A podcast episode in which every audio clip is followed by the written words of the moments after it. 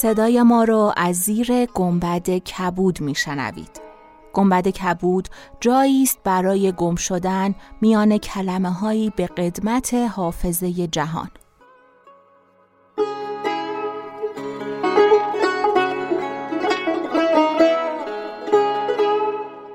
به قسمت چهل و چهارم گنبد کبود گوش می‌کنید.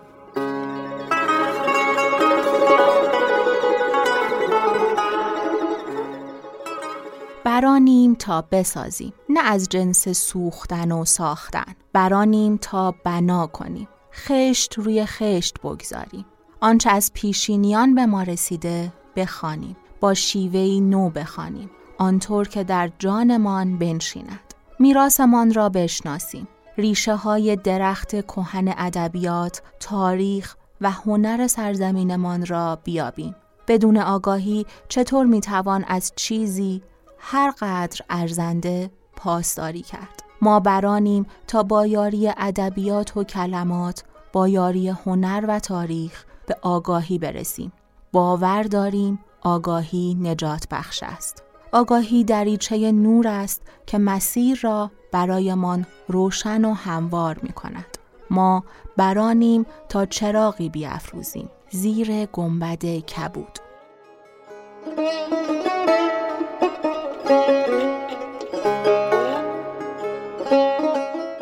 چراغ یازدهم گنبد کبود و با مصاحبه از برخس روشن می‌کنیم.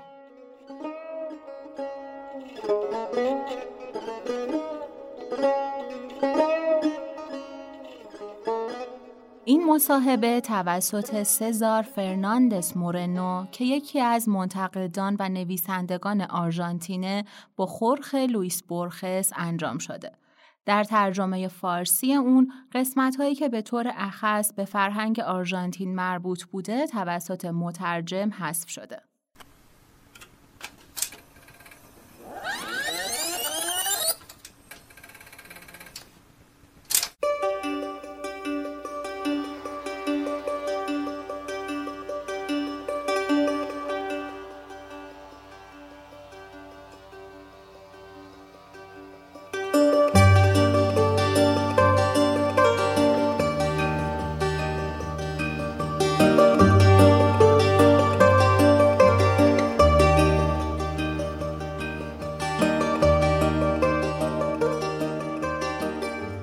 اولین خاطراتی که به یاد دارم از یه باغه از یه در آهنی بزرگ. یه رنگین کمون ولی در کدوم سوی پلاته نمی‌تونم به یاد بیارم. این خاطرات ممکنه متعلق به هومه پالرمو باشه یا یه محله ییلاقی که در آدراگوئه داشتیم. یا باز ممکنه متعلق به یه محل ییلاقی دیگه متعلق به عموم فرانسیسکو هائدو باشه در پاسو دل مولینو واقع در مونتویدو خاطرات من اینجوریه. کاملا محوه. نمی‌دونم در کدوم طرف رودخونه جاشون بدم. در طرف اوروگوئه یا طرف آرژانتین؟ و دقیقا کی خودتون رو در بوینس آیرس به یاد میارید؟ من در خیابون توکومان متولد شدم. گوشه سویپاچا نزدیک خونه ای که استانیسلاو دل کامبو که یکی از اموای پدر بزرگم بود مرد. اون خونه رو بعدا دوباره دیدم ولی چیزی در خصوص اون به یاد نیاوردم. اولین خاطرات من مربوط به خونه نیست. اون خونه بود مثل همه خونه های اون زمان. میشه گفت خیلی ساده تر و کوچیکتر. یه خونه بود که تا اندازه شبیه اونی که توسط انجمن نویسندگان آرژانتین اشغال شده با دو حیات چارگوش یکی پشت دیگری که حیات اولی با کاشی فرش شده بود با نقشی شبیه صفحه شطرنج و یه چاه. ته چاه بعدا فهمیدم همیشه یه لاک پشت وجود داشت. برای این ته چاه گذاشته بودنش که آب رو تصویه کنه. وقتی اون زمانا خونه ای خریده یا اجاره می‌شد مردم میپرسیدن که آیا توش لاک پشت هست یا نه؟ و جواب این بود بله آقا ناراحت نباشید. یک لاک پشت هست. علتش این بود که فکر می‌کردن پشت کار صافی رو می‌کنه و حشرات رو میبله و هیچکس این دغدغه خاطر رو نداشت که لاک پشت نه تنها آب و تصویر نمی‌کنه بلکه در واقع اونو آلوده هم می‌کنه. البته در ویدئو اینطور نبود.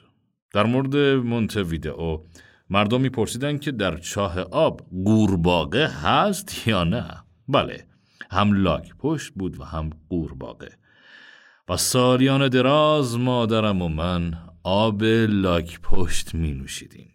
و چون همه این کارو می‌کردن از این بابت هیچ نگران نبودیم. با این حال امروز فکر می‌کنم که حاضر نیستم آب لاک پشت بنوشم. ولی لاک پشت ها و قورباغه ها چنان موجودات بی احساسی هستند که بله همینطورن و اندکی انتظاعی چون این گفتگو برای خوانندگان آرژانتینی نیست مایلم تا اونجا که امکان داشته باشه راجع به زندگی و کارتون صحبت کنیم. بسیار خوب. می‌تونم اسمشو بذارم کار. ولی کلمه کار رو در مورد خودم تنها می‌تونم بین گیومه قبول کنم. می‌تونم بگم اون رو به عنوان استعاره قبول می‌کنم نه جز اون. بله شما استاد استعاره هستید. پس اگر حرف منو به این معنی قبول می‌کنید باید حتما به طریقی با واقعیت ارتباط داشته باشه پس بگیم اون رو به عنوان نوعی مبالغه میپذیرم به نظر من منظورتون از مبالغه اینه که کلمه کار شاید اقراقامیز باشه. شاید هم همین باشه. مسئله اینه که آیا شاعران واقعیت رو اقراقامیز بیان می کنند یا نه؟ صرفا از اون نسخه برداری می کنند یا از واقعیتی عمیقتر حرف می زنند که در نوع خودش اقراقیه. این می‌تونه اولین سوال باشه. بله بهترین کاری که شاعر می‌تونه بکنه اینه که راه حل آخر شما رو بپذیره. یعنی از واقعیتی عمیقتر حرف بزنه. این با گفته ارسطو مطابقت می‌کنه که شعر صادقتر از تاریخه. چون لزوما شعر راستگوه. البته در عمل انسان اون چیزی که می‌تونه رو انجام میده نه اون چیزی که می‌خواد رو. پس حرف شما اینه که مقصود شعر حقیقت گویی درباره واقعیته. گفتن اینکه واقعیت واقعا در عمیقترین سطحش چگونه است.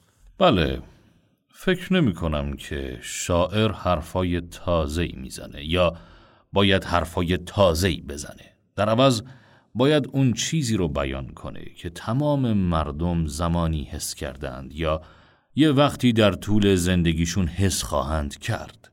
یعنی شاعر باید برای اون احساساتی که جوهر همه زندگی بشریه موسیقی زبانی پیدا کنه. بقیه فقط نوآوریه و به کار تاریخ ادبیات نویسان میاد نه خود ادبیات. پس به این ترتیب به نوعی ارزش اصالت در ادبیات در مرحله دوم قرار می‌گیره. بله مگر زمانی که اصیل بودن به معنی مراجعه به مبدع اشیا باشه یعنی به مبادی اصلی چسترتون به ما میگه که اگر کسی آرزو کنه که خوراکش انحصارا از ماهاگونی باشه شعر قادر به بیان اون نیست اما اگر مردی کسی رو دوست بداره و در عوض دوستش نداشته باشند اون وقت شعر قادر چنین موقعیتی رو دقیقا بیان کنه چون همگانیه. و از این جهت شعر اهمیت داره چون بیان کننده حقایق ابدیه حقایقی که نه تنها با تجربه شاعر ارتباط داره بلکه با تجربه عاطفی خواننده هم مربوطه. پس بیایید این کلمه کار رو که شما اونو با در گیومه گذاشتن رد می کنید کنار بذاریم و به کلمه زندگی بپردازیم چرا از کودکیتون برامون چیزی نمیگید؟ زمانی گفته بودید که این دوران در کتابخانه گذشته. کتابخانه ای با تعداد بیشماری از کتابهای انگلیسی.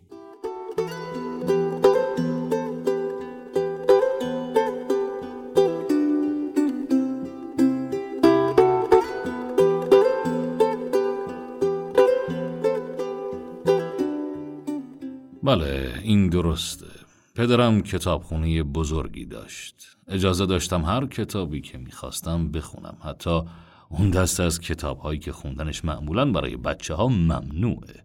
مثلا کتاب هزار و یک شب به ترجمه کاپیتان برتون.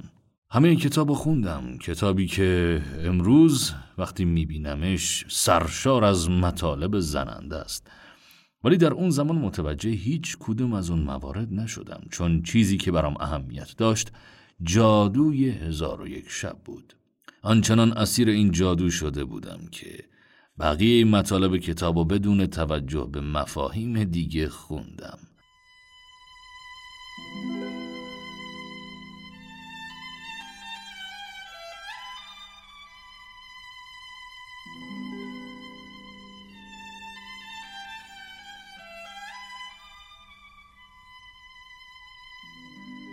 بعد از گذشت سالیان حالا متوجه این موضوع شدم که من روحاً کتابخونه رو ترک نکردم و هنوز به خوندن اون کتاب ها ادامه میدم چگونه این جهش انجام شد؟ از این سو در بوینس آیرس یا از سوی دیگر رودخانه پلاته به اروپا؟ وقتی که پدرم به علت کوری مجبور به بازنشستگی شد خانوادم تصمیم به مسافرت به اروپا گرفتن و انقدر از تاریخ جهان مخصوصا آینده نزدیک اون تاریخ قافل بودیم که در سال 1914 راه افتادیم و در سوئیس گیر کردیم.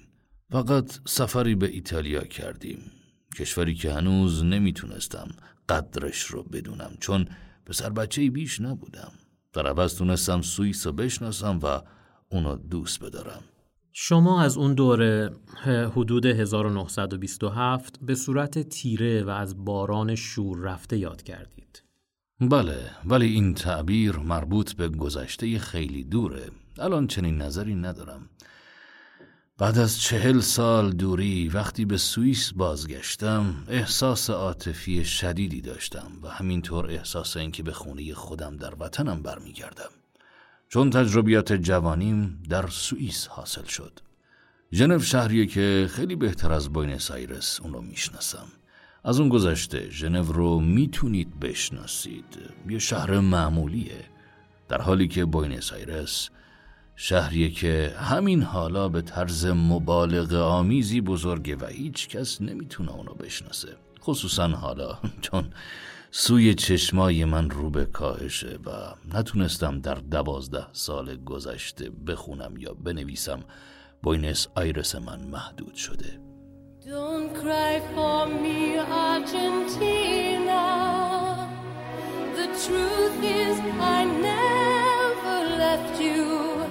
All through my wild days, my mad existence, I kept my promise.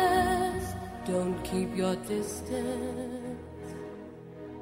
اون چیزی که حالا از بوینس آیرس می‌شناسم از شمال تا رکولتاست. جنوب رو خوب می‌شناسم. کانستیتوسیون و باراکاس رو می‌شناسم و بعد غرب رو تا حدود اونسه می‌شناسم. برای اینکه اونجا سخنرانی کردم. و بعد قسمت هایی از شهر هست که سالها ندیدم. مثلا پالرمو چون اونقدر عوض شده بود که دیگه نخواستم به اونجا برگردم. گرچه بعضی از کوچه ها هنوز قدیمی باقی موندن ولی تعدادشون خیلی کمه و دو سه سال پیش که با مادرم به آدروگوه رفتیم همه چیز اونقدر عوض شده بود که مجبور شدیم برگردیم. تمام اون جاها تمام اون جاهای قدیمی تکه تکه شده بودن. درختها ناپدید شده بودن. درشگاه های قدیمی طبعا از بین رفته بودن و شهر به تسخیر رادیوها و دوچرخه ها در اومده بود مگه ژنو تغییر نکرده؟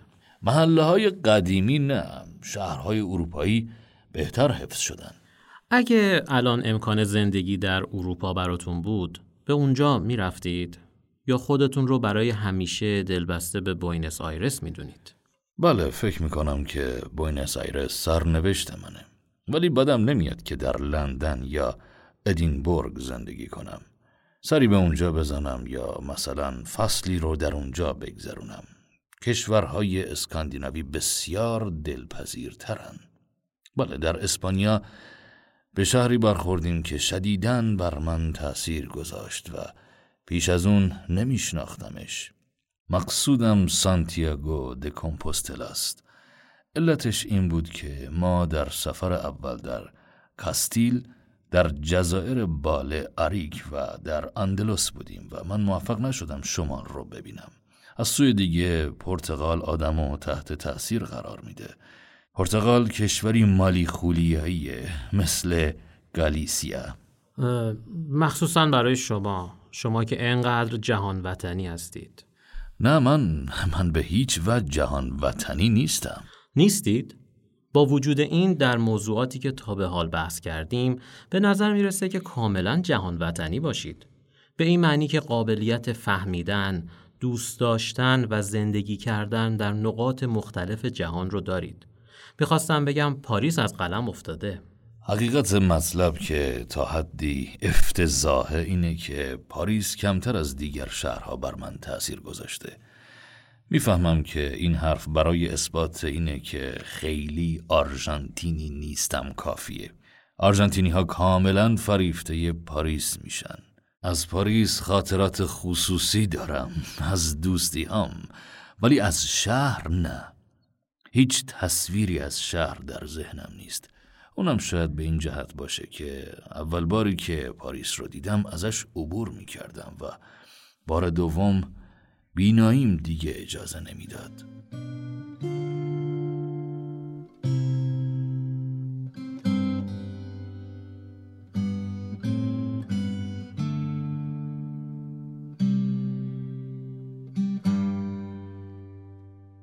اندکی در خصوص زندگیتون در مادرید وقتی 19 ساله بودید حرف بزنید. حالا که شما تنها نماینده فرهنگ آرژانتین در خارج هستید، راجع به تأثیراتتون از اون شهر صحبت کنید. تا اونجا که به سفر اول مربوط میشه، یکی از خاطر انگیزترین دوران ها بود چون در شرف بازگشت به کشورم بودم. فصلی تقریبا طولانی بود.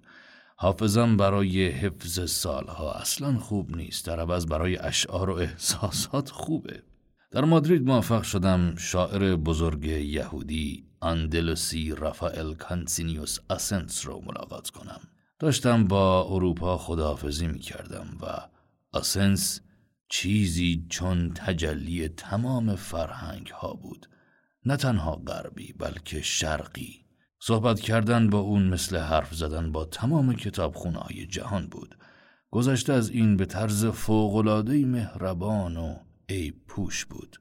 تنها بشین بود که نویسندگان پایین تر از خودش رو بیش از حد تحسین می کرد. همیشه تقریبا تنها زندگی می کرد و حراف غریبی بود. معمولا روزای شنبه همدیگه رو در کافه می دیدیم. جلسات ما برای اسپانیا زود شروع می شد. در حدود نیمه شب و تا سهرم ادامه پیدا می کرد. موضوع بحث انحصارا ادبیات بود چون آسنس اندکی مستبد بود. مستبدی مهربان و معدب. نوعی دکتر جانسن اون جلسات. نمی‌خواست هیچ کس رو برنجونه و دلش می‌خواست از ذکر اسامی اشخاص خودداری بشه.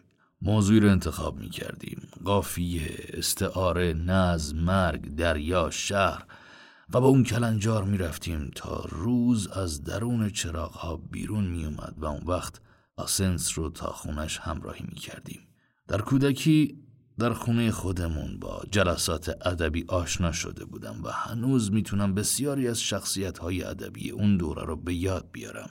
چهار سال در ژنو بودم دوره دبیرستانم اونجا تموم کردم لاتین و آلمانی خوندم ولی به مجامع ادبی رفت آمد نمی کردم در اسپانیا منو به صحنه ادبیات راه دادن و از مهمان نوازی بی نظیر اسپانیایی ها برخوردار شدم. اخیرا پس از یک غیبت چهل ساله در بازگشتم به اسپانیا با اون مهمون نوازی مواجه شدم. همون گرمی و صفای پیشین رو دوباره پیدا کردم. همون شور و شوق ادبی رو همون ظرفیت گفتگوهای پردامن پیرامون ادبیات رو که در اینجا فاقدش هستیم می‌تونم بگم زمانی در بوینس آیرس چنین اشتیاقی وجود داشت که متاسفانه اکنون اون اشتیاق جاش رو به اشتیاق نسبت به سیاست تغییر داده.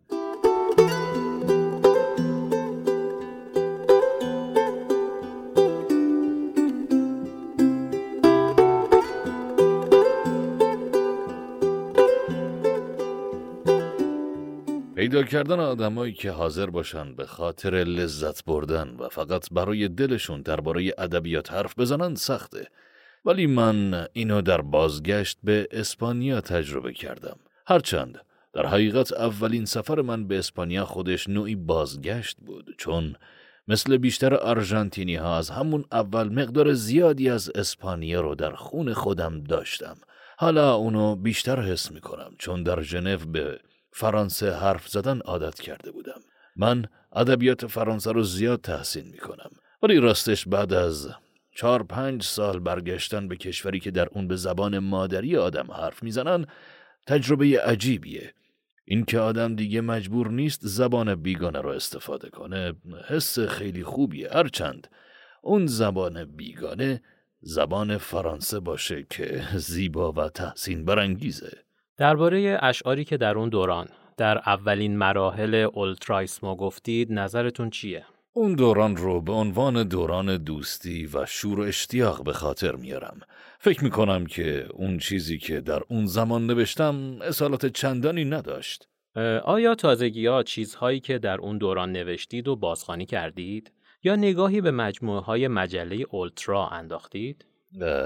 اون چه خودم نوشتم رو بله خیلی بد بود اینطور فکر می‌کنید؟ خیلی می‌دونید کمایه بود البته اونها کارهای اولیه بود و چندان هم بد نبود. نه نه اولین شعری که چاپ کردم در مجله سیویلیان بود. قصیده ای بود برای دریا. سعی کردم که به کار ویتمن شباهت داشته باشه. کوششی عبس بود.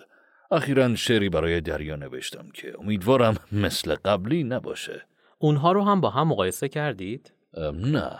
فکر می‌کنید هیچ شباهتی به اون اولی نداشته باشه؟ نه نه نه امیدوارم نداشته باشه بهتر اینقدر بدبین نباشیم فکر می‌کنم که شعر دریا رد پایی از والت ویتمن داره ولی به زحمت می‌تونه شبیه شعر اخیری که گفتم باشه اما من فکر می‌کنم که شعر اخیر به دریا شباهت داره نمی‌دونم به دریا شباهت داره یا نه. خب شاید به یه دریای اساتیری شباهت داشته باشه. وقتی در سال 1921 به بوینس آیرس بازگشتید بعد از اون سالهایی که در اسپانیا بودید از لحاظ احساسی تکان عمیقی خورده بودید. از شعر اون روزهاتون پیداست. شما اون روزها گفتید لاتینی بودنتون رو به دست جریان مالدونادو سپردید. این جمله رو یادتون هست؟ یا اون جریان رو که حالا در زیر زمین جریان داره. بله این جمله رو به خاطر دارم. ولی فکر می‌کنم خوشبختانه تونستم مقداری از لاتینی بودنم رو باز به دست بیارم. اون نهر رو هم خوشبختانه خوشکوندن اون کلمات حاصل یک لحظه ملتگرایی بود اما باید اندکی از گلولای مالدونادو به من چسبیده باشه. از اون گذشته فکر می‌کنم که یکی از محسنات روح آرژانتینی مهمان نوازیه یعنی اینکه بسیاری کشورها فرهنگها و موضوع می‌تونه برای ما جالب باشه. فکر می‌کنم مثلا وقتی ویکتوریا اوکامپو متهم میشه که طرفدار بیگانه هاست و میگن که آرژانتینی نیست می‌تونست بگه که من از چیزهای بیگانه لذت می‌برم. درست به این دلیله که آرژانتینی هستم. به نظرم این یکی از بهترین خصائص ماست. ما کوتهبین نیستیم و نباید باشیم. یا به طریقی احساساتی یا منطقگرا باشیم. البته من به هیچ وجه نمی‌خوام منطق گرایی رو از شعرمون حذف کنم. ولی فکر می‌کنم باید سعی کنیم که انواع چیزها باشیم یا به هر طریق انواع چیزها رو درک کنیم. نه فقط به اونچه که اکنون و اینجا میگذره توجه کنیم. شما نوشتید وقتی به بوینس آیرس بازگشتید احساس کردید سالهایی که در اروپا گذروندید؟ چون رویایی بودند بله. و اینکه همیشه در بوینس آیرس زندگی خواهید کرد. بله شاید این حرف رو زده باشم ولی اینجا در بوینس آیرس آدم خیلی چیزا رو از دست میده. نظر شما چیه؟ بله خب ولی نمیشه فراموش کرد که ماسدونیو فرناندز رو ملاقات کردید. بله اون کسی بود که بیشترین تأثیر رو روی من گذاشت. همیشه دوست دارم درباره ماسدونیو فرناندز حرف بزنم. راستشو بخواید من آدم های مشهور زیادی دیدم و هیچ کدوم از اونها به جز چند زن که به خودی خود در ذهن موندگارن چنین تأثیری که ماسدونیو فرناندز بر من گذاشت نذاشتن. ماسدونیو مصاحب خوبی بود و آدم کم حرفیم بود.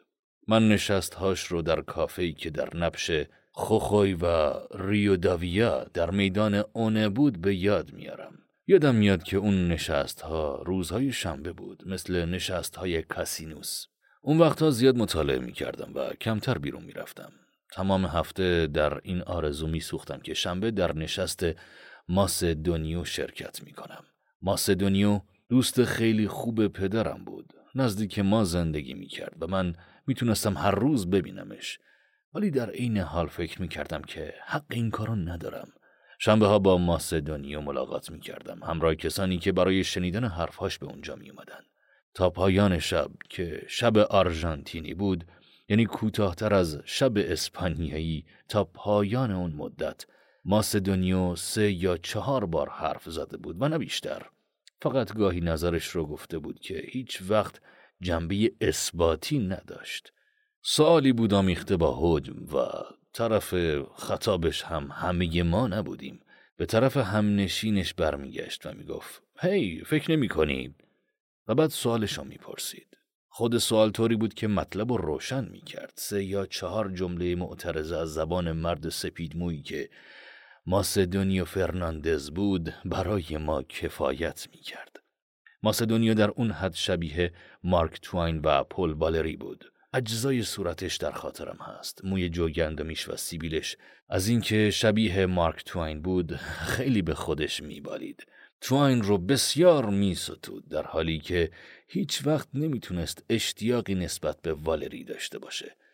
ماسدونیو نوشته هایی از خودش به جا گذاشت و شعرهایی هم ولی فکر می‌کنم که ماسدونیو با وجود کتاب های قابل تحسینش که به راستی هم خواندنی هستند خودش رو کاملا با نوشته هاش نشون نداد.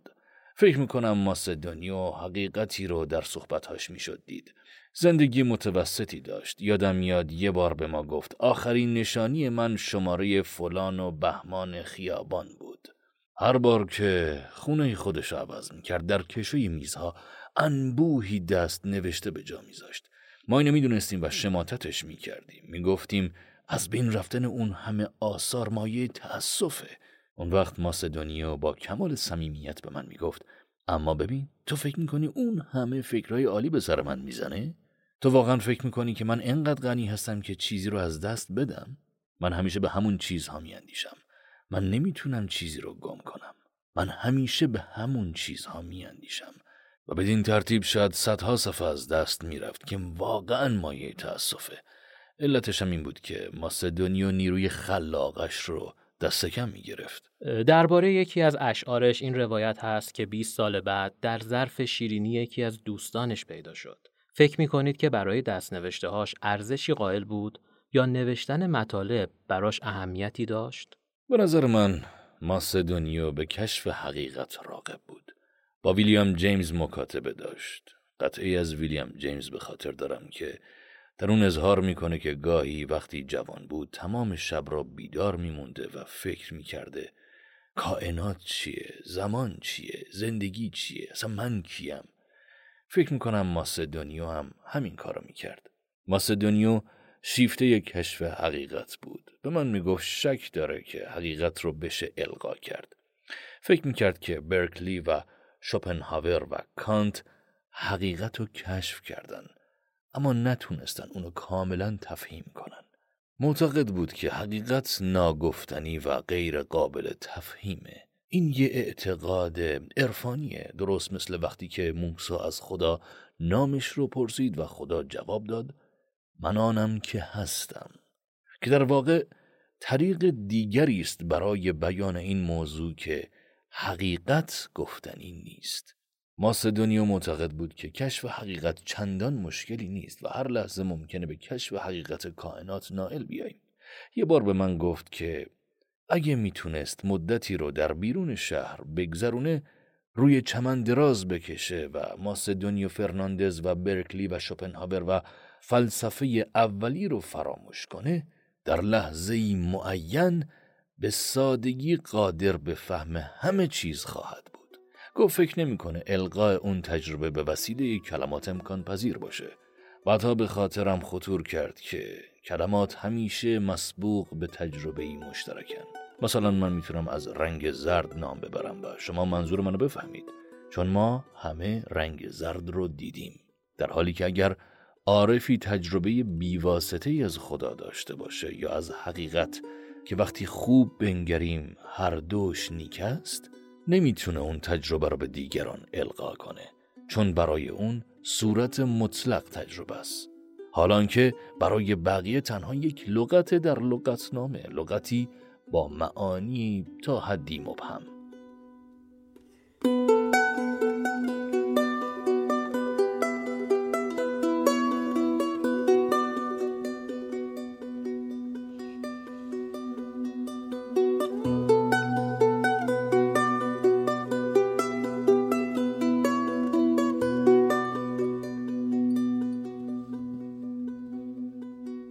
در کتابخانه پدرم داستانها و رمانهای زیادی خوندم با اینکه بیشتر از هر چیز داستان میخوندم.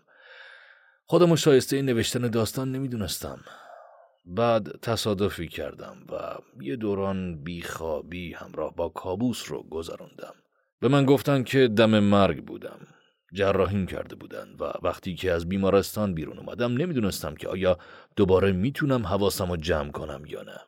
پیش از اون تصادف تعداد کمی شعر و صدها مقاله نوشته بودم. فکر کردم اگر سعی به نوشتن مقاله کنم و موفق نشم کارم سخته.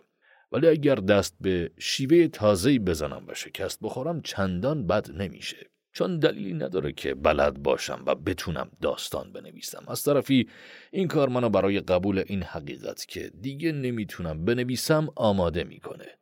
اینطوری بود که اولین داستانم رو نوشتم. ولی یادمه در سخنرانی که در سال 1945 کردید گفتید که بله بله. در سال 1945 من کس دیگری بودم. بنابراین منو نمی‌تونید مسئول چیزی که اون دوران گفتم بدونید. من می‌تونم عقاید برخص سال 1945 رو رد کنم. البته می‌تونم اونا رو هم قبول بکنم. این دقیقا اون چیزیه که می‌خواستم از شما بپرسم. جنگ بین شخصیت های جداگانه شما. اون موقع شما درست همین چیزی رو گفتید که الان تکرار کردید که احساس می کنید هیچگاه کتابخانه پدریتون رو ترک نکردید. از خودتون سوال هم کردید که چه کار می‌تونین بکنید جز اینکه تخیلات حاصل از محتویات کتابهایی رو که می‌خونم به هم ببافم و بشکافم؟ با این حال تکامل بعدی شما نشون داده که با شوق بسیار زیادی به شعر قنایی بازگشتید. شاید با شوق و شوری بیشتر از سال 1921. اشعار قنایی که الان می نویسم اشعاری هستند که با تمایلات انقلابی کار ندارن. این اشعار به خوبی در چارچوب سنت های شعر اسپانیایی هستند. به نظر من کار مردانی چون داریو و لوگونس، پدرتون فرناندس مورنو، بانچس و دیگران در همین زمین است. از این رو فکر نمی کنم که من نوآوری کرده باشم. یه دلیل جسمی هست که فکر می کنم شرح دادم.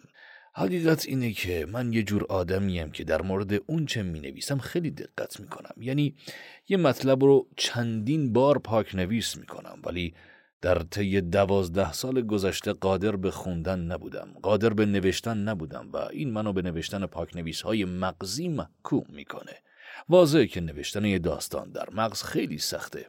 این یکی از دلایلیه که به شعر بازگشتم و به شعر عادی برگشتم.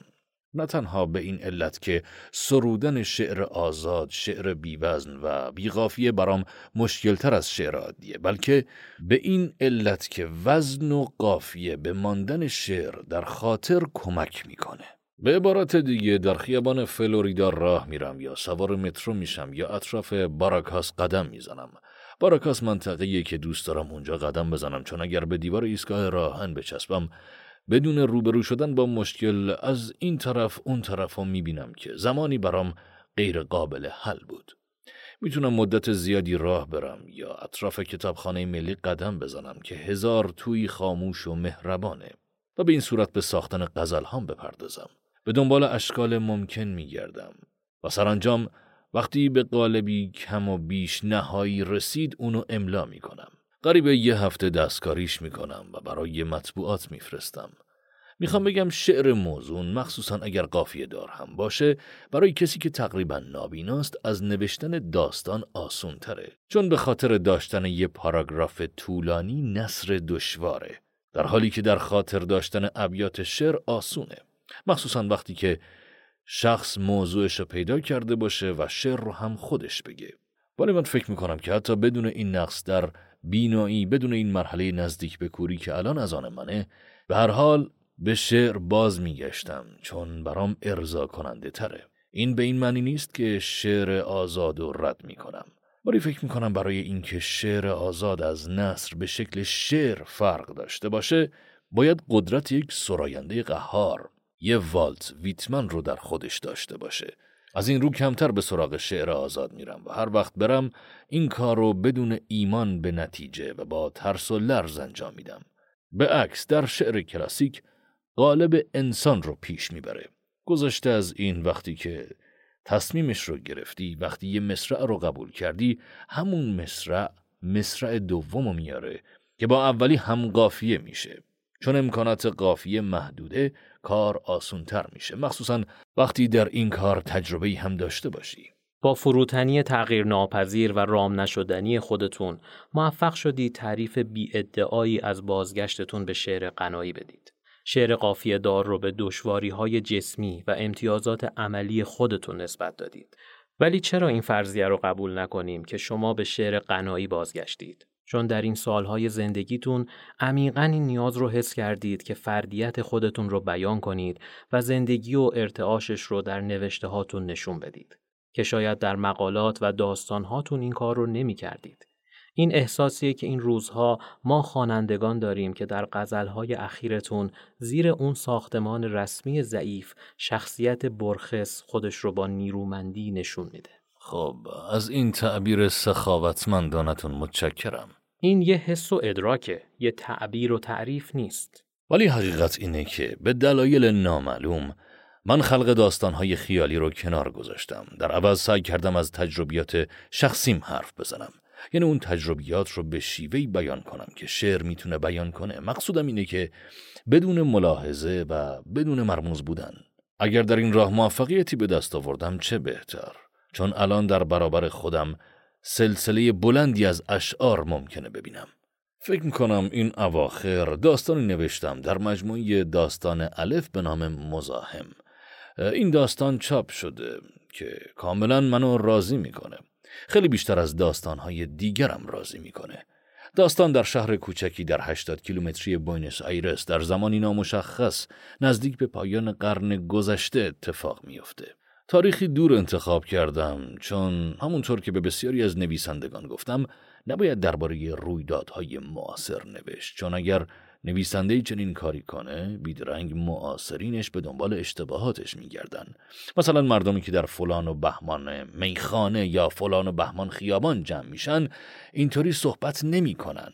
چند وقت پیش مرد جوانی رو دیدم که می‌خواست فضای قهوه خانه رو در چهارراه سوپیاچا و خونکال دقیقا به تصویر بکشه.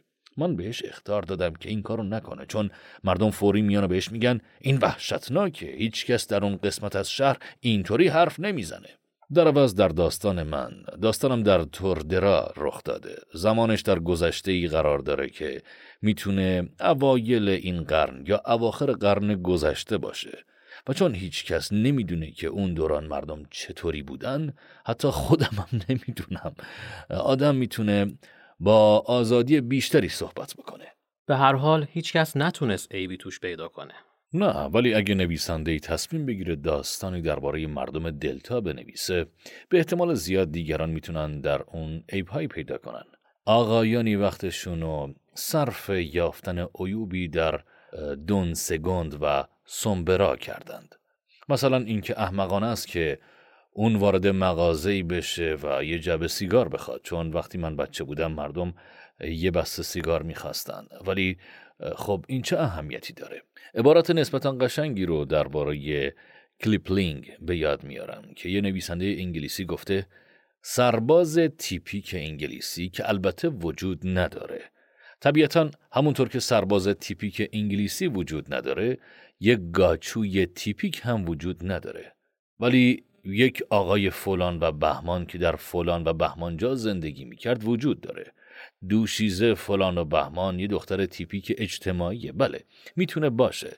ولی وقتی کسی اونو بشناسه می‌فهمه که یه دختر اجتماعی تیپیک نیست. خواهر یه دختر دیگه است و دختر عموی یکی دیگه که به خیلی جاها مسافرت کرده. به نظر من داریم وارد مباحث عرستویی و افلاتونی میشیم که آیا نمونه های کلی وجود دارند یا فقط افراد؟ کدوم قالب براتون راحت تره؟ به نظر می‌رسه که داستان. و بعضی غزل ها فکر می کنم که یکی از غزل های من درباره اسپینوزا چندان بدک نشده و یه شعر درباره نابینایی به نام شعر مواهب. چیزهای دیگه ای دارم که چندان برای خودم جالب نیست. ولی انسان اون چیزی که می‌تونه می‌نویسه.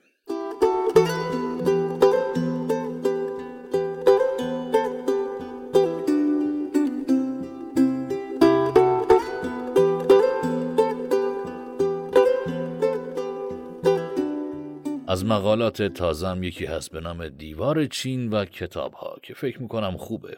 درباره امپراتور چینه که می‌خواست دیوار بزرگی رو بسازه و در این حال تمام کتاب ها رو از بین برد تا گذشته رو پاک کنه. فکر می‌کنم که کمونیست های چین دارن دست به چنین کاری می‌زنن بدون توجه به اینکه یک سنت قدیمی رو ادامه میدن. نکته مهم اینه که از هر نویسنده چهار پنج صفحه باقی میمونه چون که منتقدان در حق نویسندگان لطف بسیاری دارن. وقتی کسی تمام آثار نویسنده رو می‌خونه معمولا لطف نویسنده از بین میره. چون خواننده می‌فهمه که اون چیزی که در بعضی صفحات به اون خوبی نوشته شده در صفحات دیگه به روشی ناموفق تکرار شده. من حالا می‌خوام تعداد زیادی داستان رئالیستی بنویسم. رئالیستی؟ بله از لابیرنت ها و آینه ها و ببرها و همه اون چیزها خسته شدم مخصوصا که دیگران دارن اونا رو به کار می‌برن.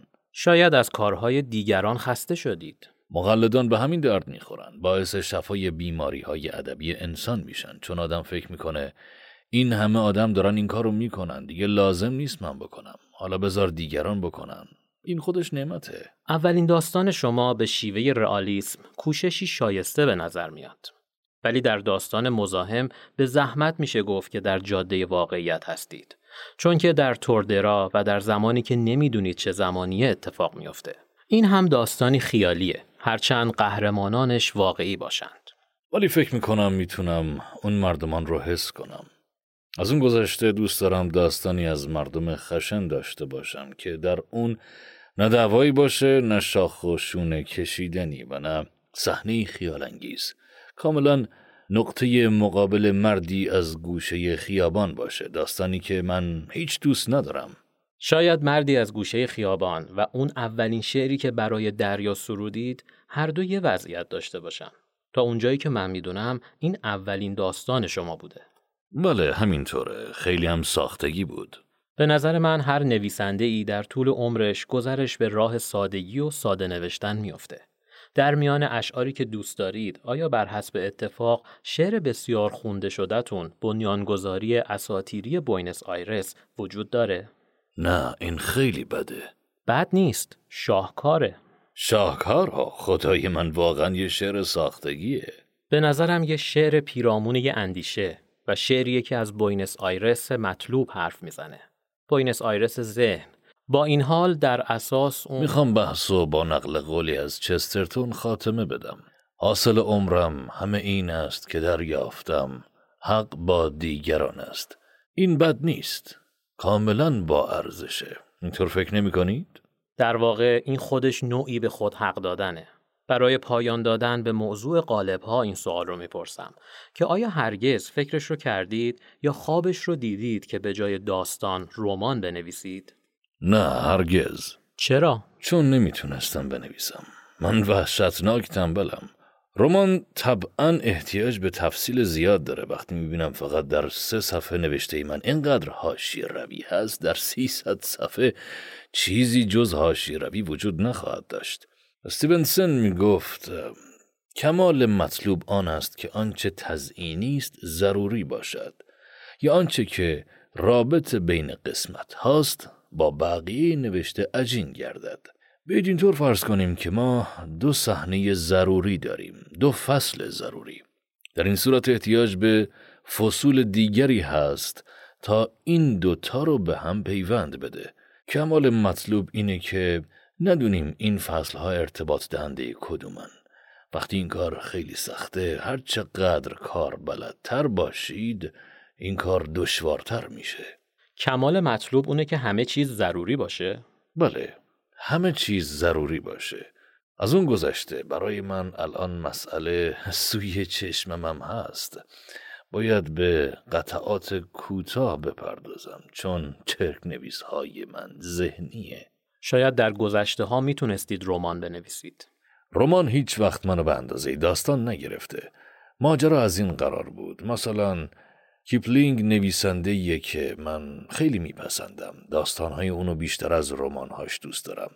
ولی نمیگم که داستانهای سروانتس رو از دون کیشوت بیشتر دوست دارم. چون اونقدر دیوانه نیستم. به هر حال رمان قالبیه که احتمالا نوشتنش متوقف میشه. ولی فکر نمی کنم که داستان اینطور باشه. چرا نشه؟ چون خیلی قدیمی تره و مفیدتره انسانی تره لازم تره و همچنین اگه زمانی نوشتن داستان متوقف بشه گفتن اون متوقف نخواهد شد. فکر نمی کنم که رمان ها بازگو بشن. دونکیشوت رو به عنوان یه رمان عظیم در نظر بگیرید. ممکنه که دونکیشوت خونده بشه و بارها باز خونده بشه ولی شک دارم که کسی بتونه اون رو به صورت شفاهی بازگو کنه. اگر انسان سعی کنه راجع بهش حرف بزنه احمق به نظر می‌رسه. یا فرض کنیم یه نفر از دونکیشوت اشباع شده و مجبوره که راجع به اون با ما صحبت کنه فکر نمی کنم که این شخص بتونه چیز زیادی بگه اون چیزی که میشه بازگو کرد به مراتب حقیرتره شاید داستان پلیسی رو بشه برای کسی تعریف کرد ولی رمان رو نه شما فکر می کنید که میشه داستان رو به صورت شفاهی بازگو کرد؟ شما راجع به مزاحم که من هنوز نخوندم برام صحبت کردید. تصور من از مزاحم همونقدر محوه که شما برام داستان دونکیشوت رو می‌گفتید.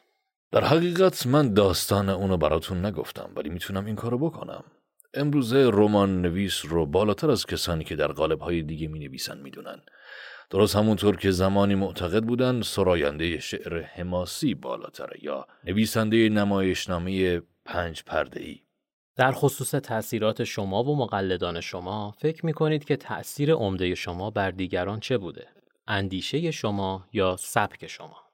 سبک من در اون مایه های وسوس انگیزم موضوع هم. سبک شما خیلی موثر بوده به نظر من هر نویسنده آرژانتینی بعد از شما حتی اونایی که بر ضد شما می نویسن به سبکی می نویسن که از شما آموختن سبکی که مبتنی بر تضادگویی و ایجازه چون همونطور که خودتون میگید در اوایل کار تعدادی داستان با رنگامیزی محلی و کلمات پرزرق و برق نوشتید.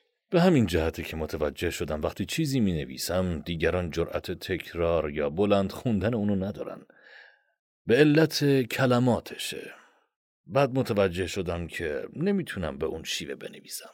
در یکی از غزلهاتون درباره امرسون مثل اینکه اونو مردی تصور کردید که قادر به برقرار کردن ارتباط نیست. چون در پایان شعر اونو وامی دارید بگه من زندگی نکردم می‌خواهم کس دیگری باشم.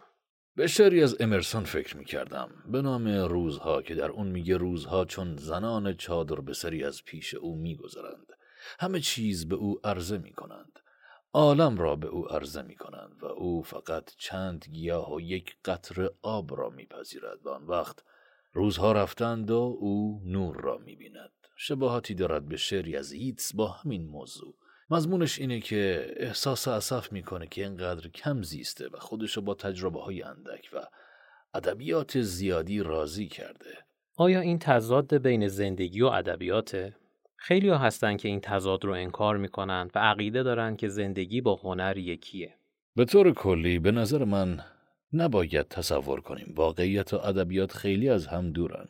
یک بار از من پرسیدن آیا شاعر باید وظیفه ای رو نسبت به واقعیت انجام بده و من جواب دادم که متاسفانه خود شاعر هم واقعیه و به این دلیل رویاهای شاعر و خیال بافی هاشم جزئی از واقعیتن